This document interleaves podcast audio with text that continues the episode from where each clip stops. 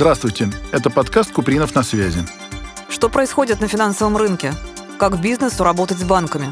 В каждом выпуске обсуждают исполнительный директор Московского гарантийного фонда Антон Купринов и его гостя.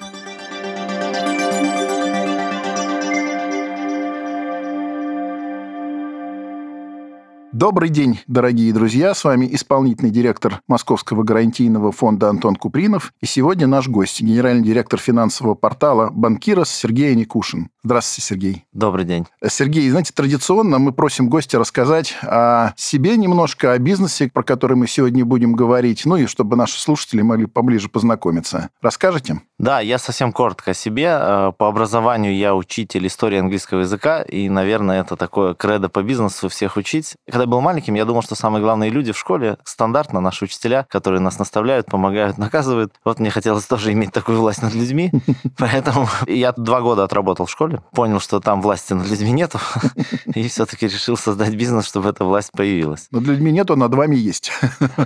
Это точно. Учитель, наверное, самый безвольный человек в школе. Это уже с опытом понимаешь. Ну, это великая профессия, но тяжелая, конечно.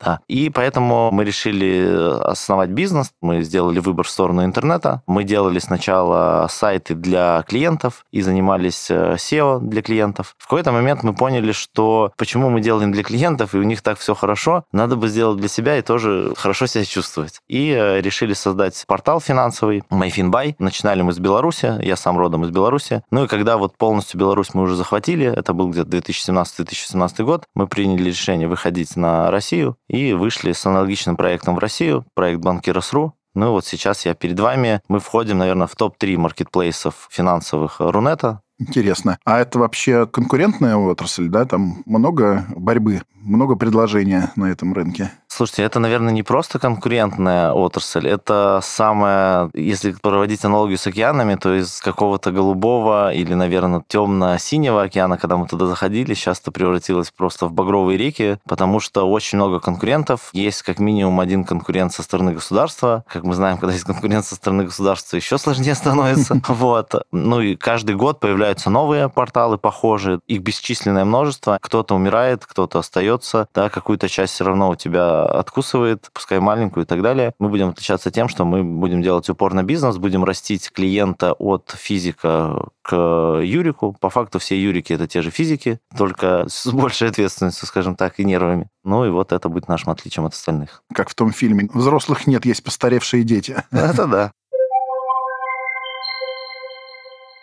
Вот этот год, прошедший, 23-й, он был очередным рекордным в плане кредитования, во всяком случае, МСП. Очень удивило, потому что последние годы оно растет, хотя, наоборот, должно было быть заморожено, что традиционно в нашей стране случалось, когда случались какие-нибудь заварухи. Как вы считаете, эта тенденция, с чем она связана, и продолжится ли она в следующем году? Я думаю, в следующем году эта тенденция продолжится. Единственное, что меня пугает, как, наверное, и любого предпринимателя в России, это то, что потихоньку открывается рынок для азиатских наших партнеров, в том числе китайских, и сейчас уже на главных маркетплейсах, которые, к сожалению или к счастью, основную долю товарооборота делают в e-commerce, вытесняют постепенно традиционных игроков, уже можно напрямую покупать у китайского поставщика. С одной стороны, это как бы хорошо, убирается посредник в лице российского юрлица, скажем так. С другой стороны, российский бизнес будет сложно конкурировать, и какая-то часть его уже будет э, не нужна. Да, пока это спасает то, что что склады пока здесь еще никто не разрешил огромные строить и так далее. И мы, я надеюсь, не станем таким хабом, где вот эти склады будут. Да, пока доставка две недели кого-то останавливает от покупки чего-то. Но опять же, если вещь дорогая и запланированная, то, наверное, две недели можно подождать. И общались мы со многими предпринимателями, у многих э, вот такие опасения. Кстати, маркетплейсы сами потихонечку становятся финансовыми игроками и кредитующими организациями. Это такое ожидаемое, но необычное событие все-таки. Это вы замечаете? Это видно? Банк банки появились у двух маркетплейсов два года назад, но пока еще никак они не могут их внедрить в эту систему. Ну, я думаю, сделают. Но вот э, вчера мы разбирали, сейчас на российском рынке присутствует более 9 площадок, которые... Это не банки, да, то есть 9 площадок, которые финансируют э, под э, закупки на маркетплейсах. Кто-то на всех вплоть до детского мира даже. Кто-то на определенных двух там основных, кто-то на трех, кто-то на пяти, но их больше девяти уже площадок, да. И это не банки. Плюс почти у каждого банка появился раздел по кредитованию для маркетплейсов, то есть кредитованию юрлиц для маркетплейсов. Ну и, соответственно, кто-то называет его по-умному кредит, кто-то, как э, Сбер, пока еще называет это факторинг, потому что по факту это факторинг, конечно, но факторинг, он сложен для понятия обычному человеку. Я советую назвать это кредитом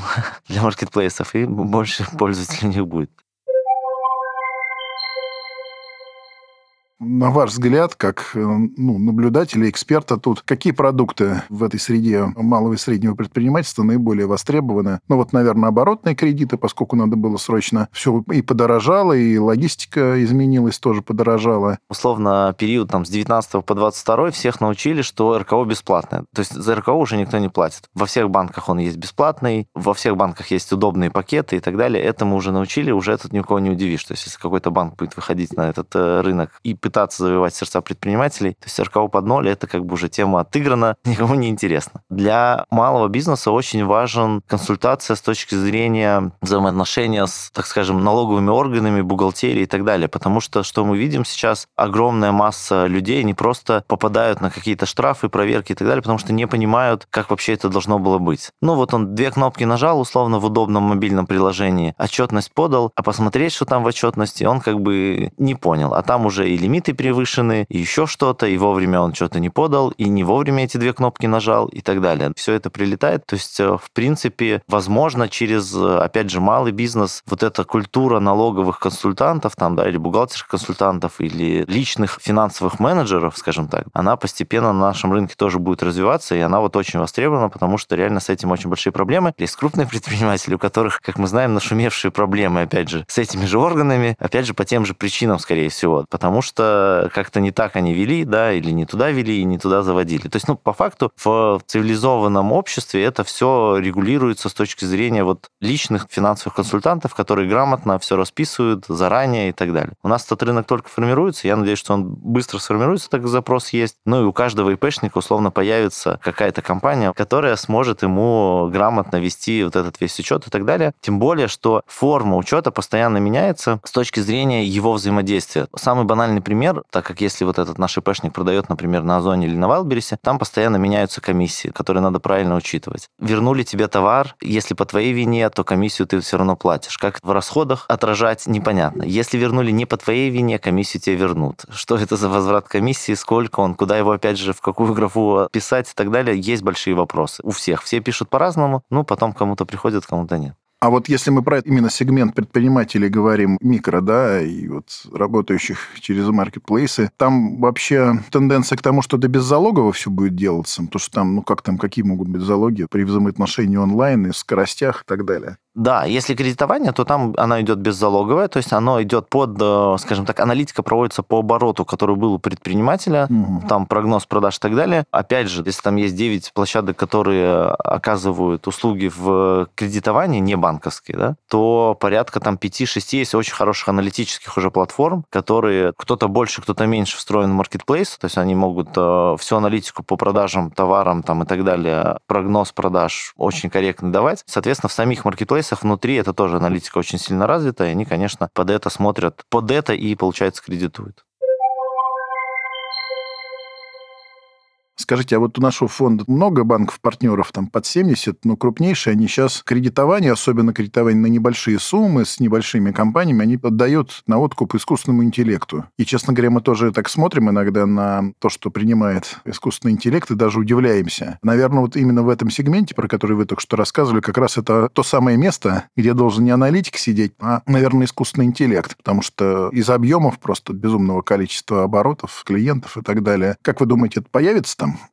Я думаю, что уже проекты какие-то по внедрению ведутся, и это намного будет точнее, чем то, что сможет прогнозировать аналитик, потому что аналитик, какой бы он ни был, он анализирует отчетность компании, которая предоставлена компанией. Это раз. Второе, ну, он какие-то смотрит э, по рынку ориентиры, да, то есть бенчмарки и так далее. При этом где-то он может ошибиться, где-то не вся информация есть в открытом доступе, еще что-то. Когда искусственный интеллект внутри маркетплейса, он видит не только же этого предпринимателя, он видит еще тысячу предпринимателей. Да, сравнивает, да, все сравнивает сравнивает, он видит тенденцию по категории, сезонность, все остальное. То есть, и условно, грубо говоря, я думаю, он точно примет решение не выдавать кредит под э, закупку солнечных очков, грубо говоря, в феврале. И наоборот. То есть намного больше факторов учитывает. Это то же самое, как с автопилотом. То есть там человек э, при вождении может учитывать, условно, до 100 факторов каких-то. Роботы автопилоты, у них там больше 360. И обзор круговой, и все остальное. Как бы мы этого не боялись, но они уже немножко умнее нас. Ну, видите, в Корее робот принял человека за что-то, что нужно упаковать, и раздавил. Пока еще эксцессы будут. Ну, эксцессы всегда будут. Сколько людей приняли людей за кого-то другого.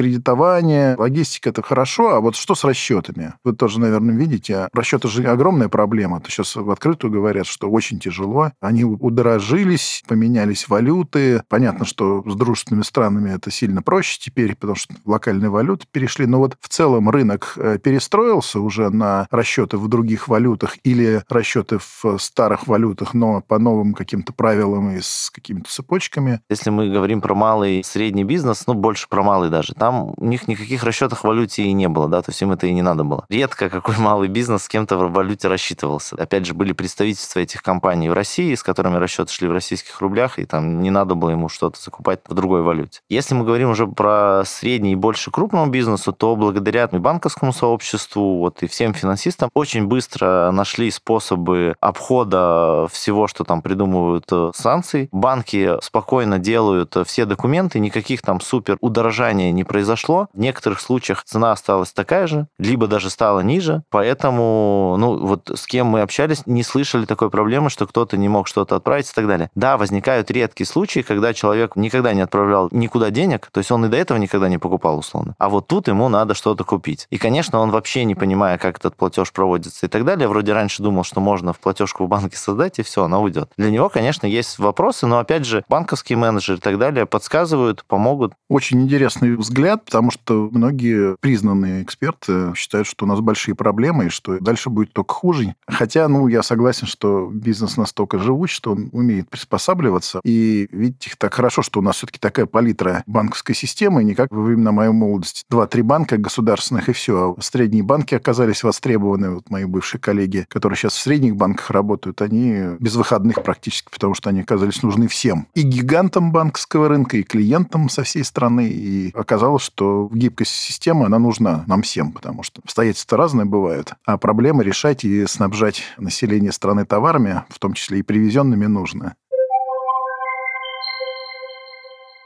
Вот предприниматель, он такой не очень крупный торговый дом, например, да, или там торговая компания. У него какой набор рисков, когда он работает на маркетплейсе? У нас лидера как такового нету. Есть несколько крупных маркетплейсов, которые отлично работают. Соответственно, обязать э, предпринимателя продавать только на одном маркетплейсе какое-то эксклюзивное условие, такого не может быть. Основные риски это в том, что, во-первых, его очень быстро могут скопировать. Если раньше он продавал определенное своим клиентам, клиенты его знали и так далее, то больше времени требовалось, скажем так, для партизанской разведки, да, выяснения как, что, какие цены, какая логистика, как, как возить и тому подобное, кому продавать и так далее. Теперь это все намного убыстрилось, и, соответственно, конкуренты его могут все это сделать. Теперь э, цена, опять же, у него сразу открытая, то есть это очень быстро все парсится, смотрится, сравнивается, меняется и так далее. Это раз. Второе, могут прийти те, у кого он покупает. И, к сожалению, это будет самым риском для него, потому что цена у него никогда не сможет быть конкурентной с ними. Он же все-таки все-таки за что-то хочет жить. Вот. Ну и из таких еще рисков, которые у него есть, это опять же работа самого маркетплейса. Тоже были такие пару скандалов даже в этом году. То неоправданные какие-то скидки акций, которые маркетплейс устраивал сам, потом не мог объяснить, как и кто за них будет платить и почему. Вот эти риски, они как бы остаются. И плюс основной еще из рисков, это в том, что очень много, опять же, становится конкурентов, и маркетплейс может повышать, скажем так, порог входа. Это же как обычно. Вход бесплатный, а выход, он, к сожалению, платный, ну, то есть, во-первых, все клиенты уже там. Второе, место за показ для этих клиентов становится все дороже и дороже. Тот же Озон, Wildberries и так далее уже развивают свои рекламные площадки внутри, уже там появляется и другая реклама. То есть, ну, грубо говоря, внимание пользователя будет становиться меньше на конкретного продавца, ну и вот с этим рисками ему надо как-то что-то делать. Если мы говорим про точку зрения, ну, вот рынок самих маркетплейсов, ну, их же сейчас порядка шести штук, полноценно работающих, больших, на весь как бы рынок, на которых может любой предприниматель зарегистрироваться, и он должен по идее, всем советуют продавать на всех шести. Какая-то категория стреляет на Яндекс.Маркете, какая-то категория может стрелять на Озоне, какая-то на Валбересе, и эти категории могут быть разные. Вот, поэтому если вы что-то там продаете или производите и продаете, тем более ваш товар должен быть на всех маркетплейсах, потрудитесь пройти их. У всех легкая процедура. Если у вас торговая компания, и вы покупаете, продаете, в любом случае максимально делать широкий ассортимент, либо, опять же, это уже более глубокая трансформация бизнеса, но стараться что-то производить. Мне кажется, что сейчас, если было время, условно, вот э, торговых компаний, то сейчас все обстоятельства вокруг этому способствуют. Сейчас время производителя. То есть сейчас производитель, если он действительно производит что-то нужное, востребованное, то может диктовать свои уже условия дистрибьюторам, потому что сейчас для любого завода, в том числе и российского, нет никакой проблемы самому зайти на те же маркетплейсы и продавать. То есть если раньше ему нужна была дистрибьюторская сеть, ему нужны были торговые дома, опять же, еще что-то, кто-то должен был его продукцию снабжать, то теперь это все намного упростилось. Ну и, соответственно, сейчас наступает время производителей, поэтому советую вот двигаться в эту сторону. Прекрасно, здорово, что мы дождались, дожили до этого времени, что и производители стали важны, и локальные в первую очередь. Это очень хорошая новость. Надеюсь, дальше будет развиваться это все так гораздо более проникновенно производителям тоже нужна поддержка, да, то есть сейчас как помогает государство, возможно, вот какие-то фонды, еще кто-то, это тут может быть больше у вас информации, как вот э, именно государственную поддержку-то получить. Есть э, список приоритетных отраслей, и для них программы с поддержкой и на региональном уровне, и федеральные есть. Э, в этом плане, слава богу, государство на это смотрит очень внимательно. То, что если нам кредитовать закупщиков тех же маркетплейсов, там рынок сам все решил, там пока вмешательство государства не нужно никоим образом, то компании, которые сами производят, им нужно больше поддержки. Вот есть, например, как наш фонд, это гарантийная поддержка, мы помогаем через госгарантии кредиты получать. Все-таки производственной компании нужно больше ресурсов для того, чтобы что-то запустить в серию, произвести, перевести, хранить и так далее. Есть субсидиарные программы, по которым субсидии предоставляются, потому что все-таки у производителей больше проблем с э, рентабельностью, они очень чувствительны к процентной ставке, и это тоже надо решать. А так, кредитование МСП, в том числе, в первую очередь, производителей, растет последние годы, и в этом году опять выросло, и рекордно выросло. Вот я думаю, что если будем находить баланс государства и частного бизнеса, то все нормально будет функционированием именно вот потребительской корзины и розничной торговли в том числе, да. Но вот какая сейчас ставка по кредиту, если от фонда, да, если там с господдержкой? Ну, у нас много разных программ, начиная там с кредитования под залог прав интеллектуальной собственности. Это в основном для высокотехнологичных бизнесов. Она совсем небольшая, там до сих пор 3,5. А на какой срок примерно выдается? У всех разных, но в среднем банки любят кредитовать даже оборотные средства где-то ну, около двух-двух с половиной лет. Они не хотят заморачиваться каждый год, переподтверждать, требовать, чтобы погасил клиент и взял заново, поэтому это двух трехлетние сделки, ну, разумеется, с ежегодным обзором, анализом того, что происходит. Ну, а если это делает, как мы говорили, искусственный интеллект, это все сильно быстрее и проще. У нас есть консультационный центр, и мы по льготным программам правительства Москвы работаем с банками, и сотрудники этого центра знают, где, в каком банке есть свободные лимиты, потому что не со всеми банками такие договоры заключаются, но они могут рассказать клиенту, куда лучше обратиться, где лучше условия, и где есть свободные возможности для этого. А сейчас вот очередной на этот год будет подтвержден пакет льготных программ, и вот они опять заработают с новой силой. Ну, это понятно, что в Москве сильно отличается от других регионов, но тем не менее это в регионах почти во всех присутствует. А вот если, опять же, мы говорим про поиск вот информации, вот где человеку найти информацию об э, таких возможностях? Ну вот в нашем городе это работа Департамента предпринимательства и инновационного развития, а мы ему подотчетны, вот наш фонд, и подотчетное бюджетное учреждение «Малый бизнес Москвы», у них тоже очень сильная консультационная служба. А в регионах созданы центры «Мой бизнес», где те же функции выполняются, там, конечно, и в интернете это все есть, и просто в онлайн-консультациях. Конечно, это надо более активно продвигать, больше рассказывать, что вот такие возможности есть. Потому что банки, видно, что хотят кредитовать, для них это хороший, серьезный источник заработка. Да, смотрите, просто я бы вот, э, опять же, поддержку бизнеса ставил бы в приоритеты, как и в социальной рекламе. У нас обычно социальная реклама и либо не пей за рулем, да, либо да, не да, кури. Да. Вот. вот социальную рекламу типа развивай бизнес, становись предпринимателем, делай свое дело, вот э, мне тоже хорошо бы зашла. Да, это надо порекомендовать, потому что государство заинтересовано, чтобы люди шли в предпринимательство, сами Создавали рабочие места, создавали, сами себя обеспечивали. Сами, да, сами себя обеспечивали и лучше себя ощущали в этом мире, чувствовали себя более свободными и менее зависимыми от других обстоятельств, работодателей и так далее. При случае ваше пожелание обязательно передам коллегам в департаменте, потому что об этом стоит подумать и подумать серьезно. Очень интересный, Сергей, разговор получился. Очень вам признателен за то, что к нам пришли. Вам удачи в новом году наступившем. И давайте оставаться на связи. И вам всех благ и удачи. Да, спасибо большое. Я тоже очень рад, что пришел к вам.